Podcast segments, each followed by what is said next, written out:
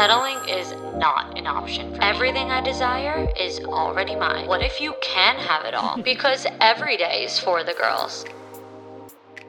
Hello, hello. Welcome back to another episode of For the Girls. I'm your host, Victoria Alario, and I am super excited about today's episode because we are talking about money, honey. By the time that this episode is live, I will be in the process of moving.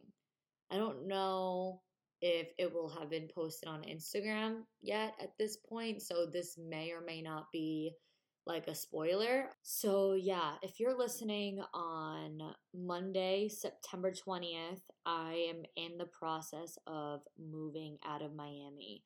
And I know a lot of people are probably like, what the fuck?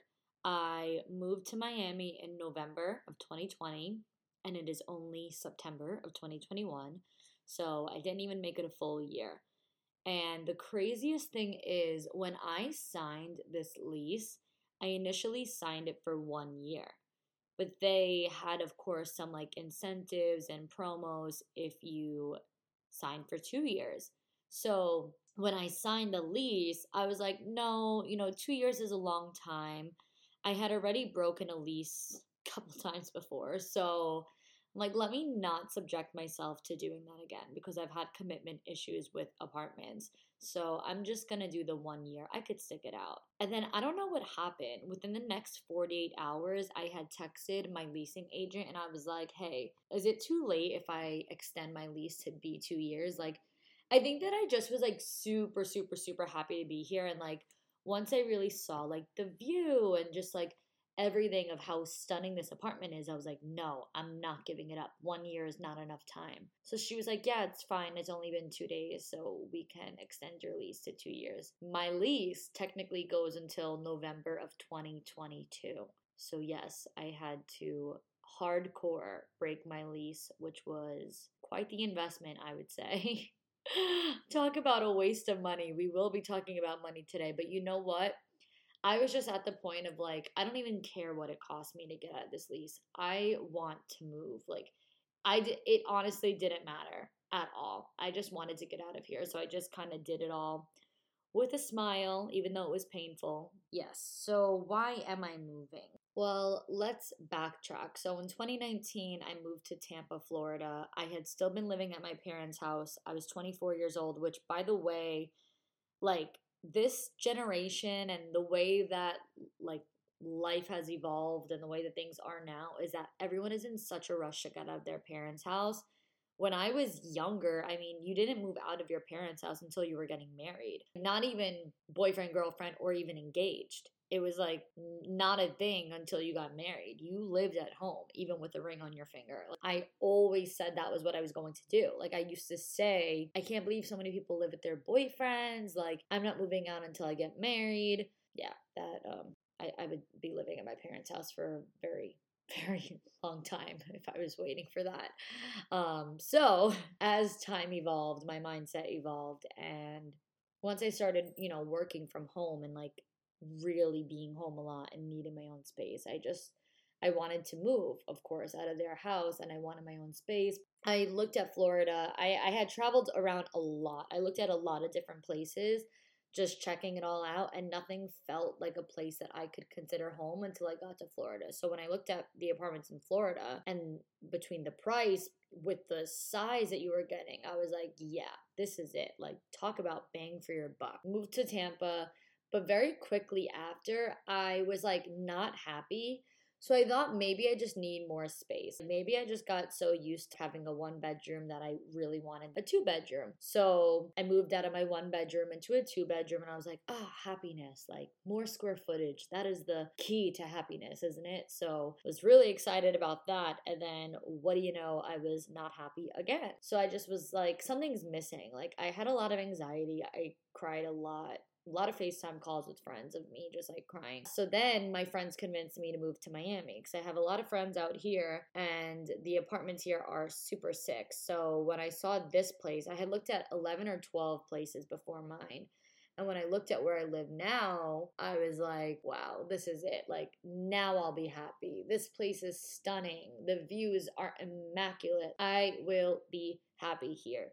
Clearly, that was not the case because right around the time of summer starting, like May, June, I was not happy again. So I had a great fall, winter in November to February. And then early spring was nice, but then I just like got over it. I just really was like, no, this would have been a nice like six month lease type of thing, but I don't want to stay. So I am going pretty much back home, not to New York. I am going to be living right outside of New York in Hoboken, New Jersey. So I'm excited about Hoboken because that's actually where I used to like party with my friends when I was living in New York. We always went out to Hoboken, like Sunday fun day vibes, which I am very far beyond. So I'm not interested in any of that anymore. But my point is, is that I did like Hoboken from a younger age and now I'm going to get to experience it in a different way. I'm really looking forward to it because it's only like 25 minutes from all my friends and family and I really just think that like that is the key to happiness and this episode is going to be about money and manifesting money and making more money and let me tell you something having more money has definitely improved my lifestyle and I don't even mean that in a materialistic surface level way. I just mean in experiences in life. Like I've gotten to experience more because I've made more money. I've gotten to do more, I've gotten to see more, I've gotten to be more and give more as a result of having more money.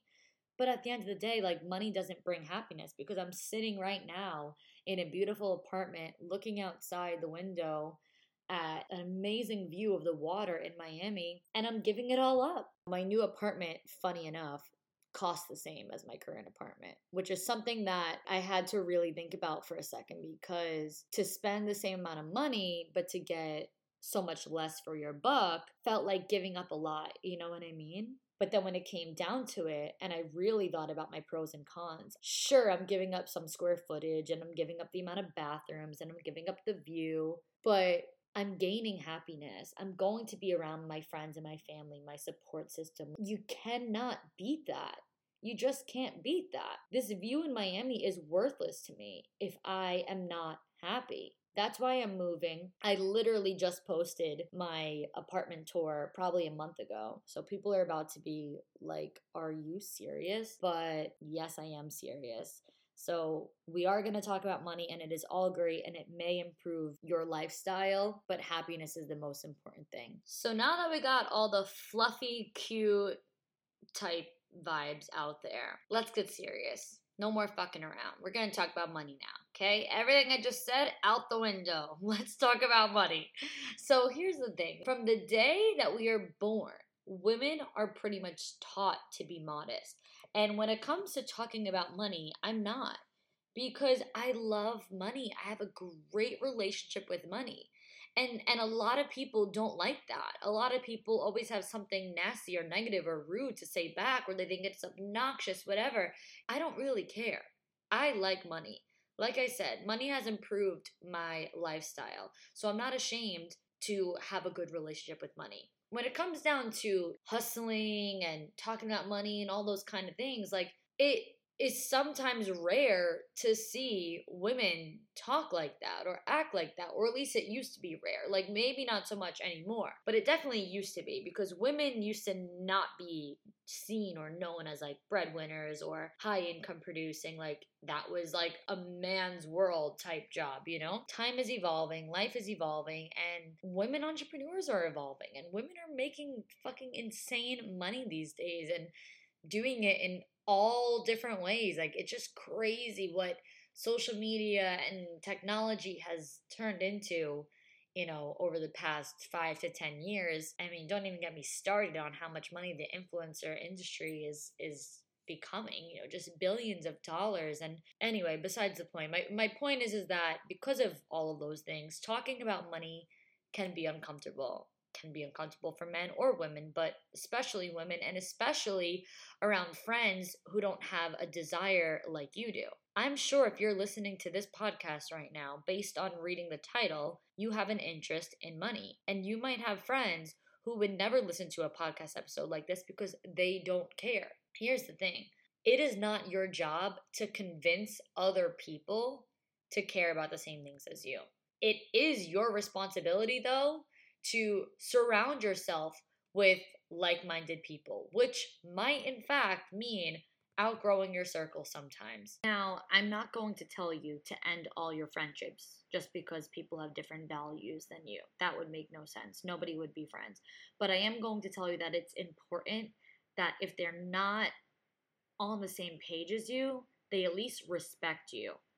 And then you can also additionally surround yourself with people who do get you in other ways. There's so many communities that you could be a part of because it is important to be able to talk to people who can resonate with you and relate to you and agree with you and understand you. But in any case, at least make sure that your friends and family, your support system, are not bashing you and judging you.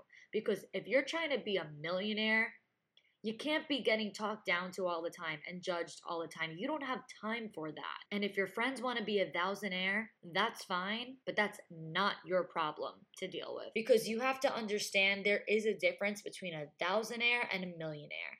One bases their decisions on everyone else's comfort level, and the other one puts their goals above everyone else's fears. So I think anybody and everybody listening could tell the difference between the two. Obviously, it's the thousandaire who takes other people's advice and opinions and really, really values everyone else's comfort level.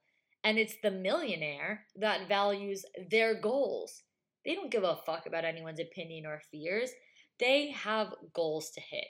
But the decision is yours. You know, it's your choice to be a thousandaire or a millionaire. And I don't want to hear all those people who love to tell me every time I talk about this, they love to tell me, like, that's not true. Like, not anyone could be a millionaire. Yes, anyone could be a millionaire. If people who were homeless can become multimillionaires, why can't you? This past weekend at my convention, I listened to a freaking man with no arms and no legs who is one of the most famous world renowned speakers. He is like a household name.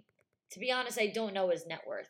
My point is is that he's a very very successful person who I don't want to get too off track on, but part of his story was that, you know, he was born without arms and legs and the parent the doctors told his parents, "Oh my god, we're so sorry. Like we would have aborted him, you know, because back then they didn't really have the same equipment that they do now to have noticed that he was without limbs. Everything, he had the odds against him. He had trouble getting into like classes in school and whatnot, and ha- having access to just basic human life necessities and rights just because of his lack of limbs. The moral of the story is he is a very, very, very, very, very famous, wealthy, successful speaker. And if he could do that, again, why can't you? So when it comes to wanting more money, you know, you have to really be intentional about it.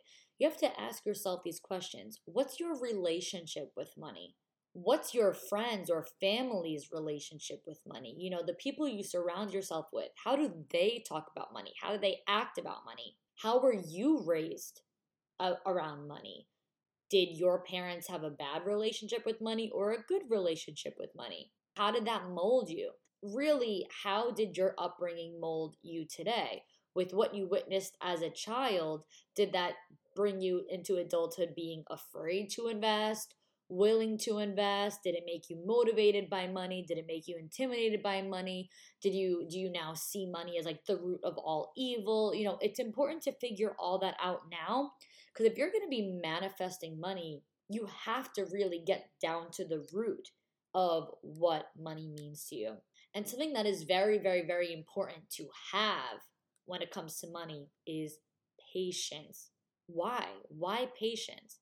Why? Because patience is the trust that it will happen, that you will have it. People grow impatient because they think that they're not going to have this thing, right? You have to be patient with everything that you truly think belongs to you, but especially with money. If you don't have patience with money, you will give up early on. If you start a business or you start a job or you start something, like you start making things, you start selling things, whatever. If you start something and you think you're going to be an overnight success and make money right away, and then that doesn't happen, you're going to quit. But if you have patience, you will be okay grinding for four years because your fifth year might be your breakthrough. Your first four years, you might not see a single dollar in profit. And then on year five, you could make $500,000 that year. Like these things happen, these things are possible. So that is why patience is so important because patience simply means trust. Trust that it will happen no matter how long it takes. It's not a matter of if, it is just a matter of when. And speaking of patience, going back onto the whole quitting thing, let's debunk this common misconception. You know, the saying, the average millionaire has seven streams of income. If you follow any entrepreneur pages or you follow any entrepreneurs, you probably see them share that all the time. The statement is true. The average millionaire has seven streams of income. Fact. However, the misconception is that they became a millionaire by having seven streams of income. False. They became a millionaire by mastering one thing.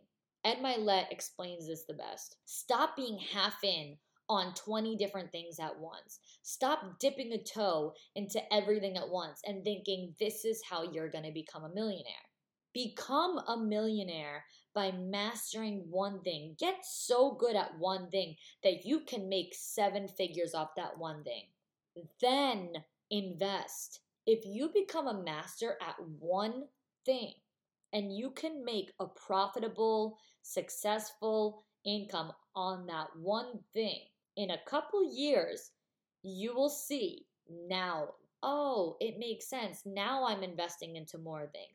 Now I do have a steady seven streams of income. But those seven streams of income is not going to make you a successful millionaire. It's too many things. Too many too many hands in, you know, all, all different buckets. Stick to the one bucket.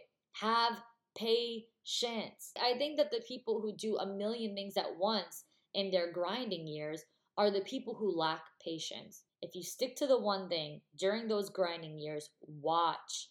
telling you, year five, watch what happens on year five, all right? Now, manifesting money is super important. Journaling about it, thinking about it. It's the same way that you would manifest anything else romance, that job you want, the house you want, you can manifest money just in general.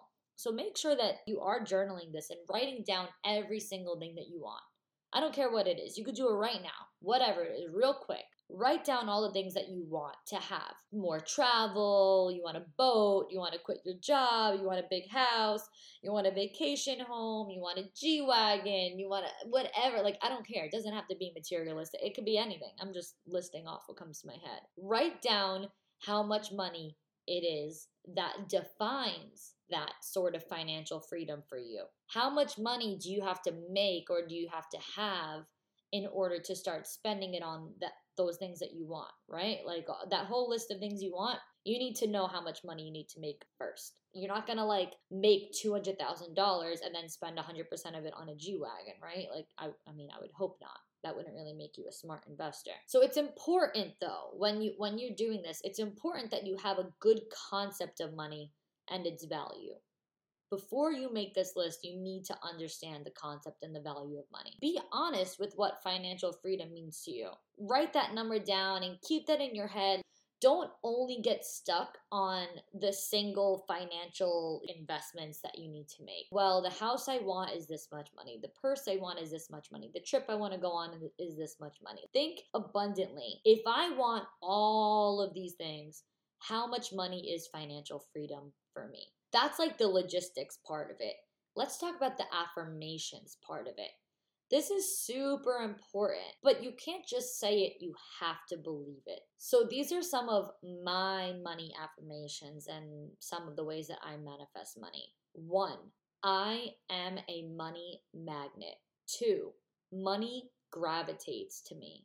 Three, I love money and money loves me. Four, Money flows freely to me. Five, I am always receiving unexpected money and checks. Number six, money is abundant. Number seven, People love investing their money in me. Number eight, every time I spend money, I make it back in double or triple. Number nine, I am financially free. And number 10, making money is effortless and fun for me. If you are not manifesting money, if it is not coming, you know, effortlessly and freely to you, it's simply because of your mindset. Because your mindset controls how you take action. Your mindset controls everything. I became successful because I took action. I didn't try. I just did.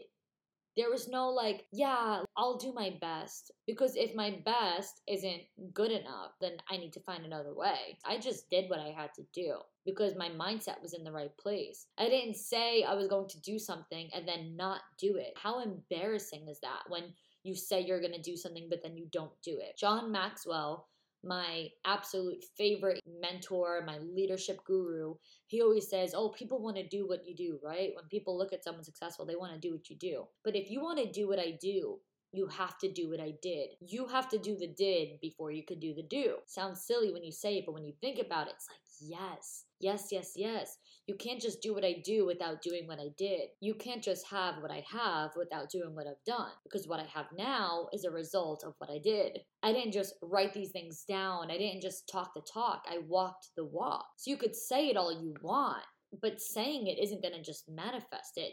You have to put yourself in positions to bring these things to life. So, a couple examples. Here are two examples. One, understand the difference between expensive and lack of value. I don't believe anything is expensive. Stop calling things expensive when what you mean is that they don't hold value to you. To me, hearing someone say something is expensive is super annoying. When people will ask me about something I have, oh, was that expensive? No, not, not to me, it wasn't expensive. Expensive to who? To you? I, I don't know how would I know your means of expensive or not? Because money is all relative. So people find value in all different things. Just because you don't find the value in something doesn't mean it's expensive. That doesn't make something expensive. If I find the value in it, I believe it's worth the price that it is. I don't think it's expensive.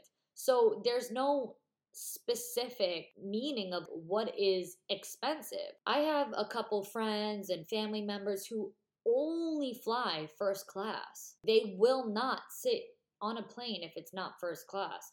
To me, I don't find it necessary. It doesn't hold value to me. My Comfort Plus seats are perfectly fine. I also don't think that first class is too expensive. I'd say that the price point makes complete sense if I'm being honest. I just don't care to spend my money on it. That doesn't hold any value to me. So I don't care to spend $2,000 on a first class ticket when I'm perfectly fine with spending $700 on, again, a Comfort Plus ticket. I don't think that first class is expensive. I just don't care, which leads to my second example. So if you do care to spend your money on things that you would consider expensive, so if you do find value in things that are just out of your budget right now, you can change your financial status if you look for more opportunity. Remember, guys, I was broke three years ago. Brokety broke. When I was broke, I was always borrowing money.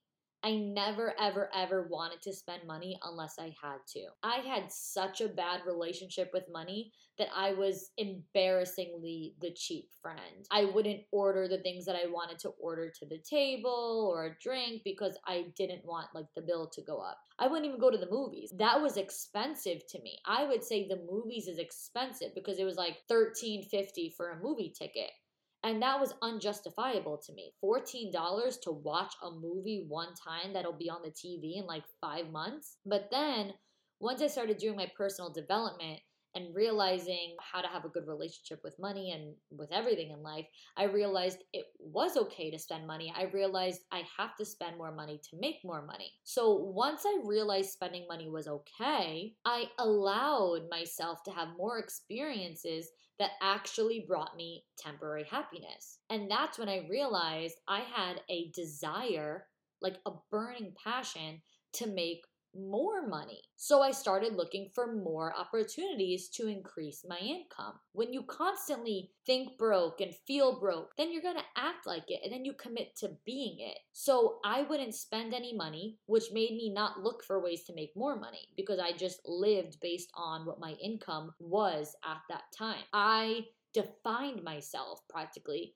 as being broke. But then when I had this revelation, I started to spend more money. And that actually helped me so, so, so much. Like I would book little trips, whether it's a weekend trip or wherever, even if I went away for a week, and I would stay at the cheapest hotels. It didn't matter to me because that temporary happiness of just getting to experience a vacation and going out to eat and whatever, the temporary happiness that I got from spending that money made me feel like if I can feel good doing it like this, doing it the cheap way, imagine how I'd feel when I can go all out. Imagine how I'd feel when I could stay at a five star hotel and go to the nicest restaurants. Like, imagine how I would feel when I get to really spend money doing this. So that's when I really started finding more ways to make more money and seek more opportunity. Because people normally, the average person spends only based on what they currently make. But I really believe the mindset is just so, so, so important. I know that it's so cheesy and corny to say, like, you could do anything you put your mind to, but I genuinely believe that you can do anything that you put your mind to. What if you decide